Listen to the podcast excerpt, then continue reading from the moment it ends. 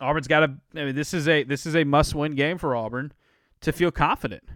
Otherwise, you lose this game on Saturday. You're looking at the luck of the draw in Nashville. You're looking at a must win and away from your home floor. And you're also looking at maybe some help from the tournament committee and maybe things falling in the bubble the way you need it to be. You want to take it out of their hands if you're Auburn? Win on Saturday against Tennessee. That matchup is so, so very interesting because Auburn played such a weird competitive game against Tennessee not too long ago in Knoxville.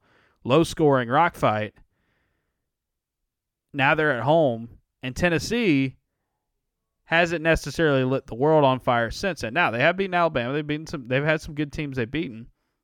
They've also taken some tough losses, and of course now they no longer have Zakai Zeigler, who was one of their better players, especially on defense. He's such a weapon for them uh, with with what he does with his his defense.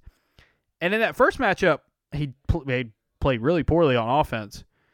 So I don't sit here and say, well, you know, Auburn's the the advantage swings heavily in Auburn's favor now that Zakai Zeigler's out for the year, which is a tough blow. I like Zeigler a lot, uh, and he's a fun player, but they'll be able to probably move Vescovi over to point. They might be able to, you know, they'll be able to fill in with some other guys. Still going to be really, really tough. Um, but apparently, like I said, this bounce back ability of the team. If you take this gut punch, you take this, I can't believe you lost that game they've been able to kind of rally from it time and time again this season. They got to do it one more time on their home floor in a big game. And can they do it? Because you know Bruce Pearl is going to be preaching the must-win aspect of it. You know he's going to have all push all the right buttons in terms of motivation. It's just can you do it? Tennessee?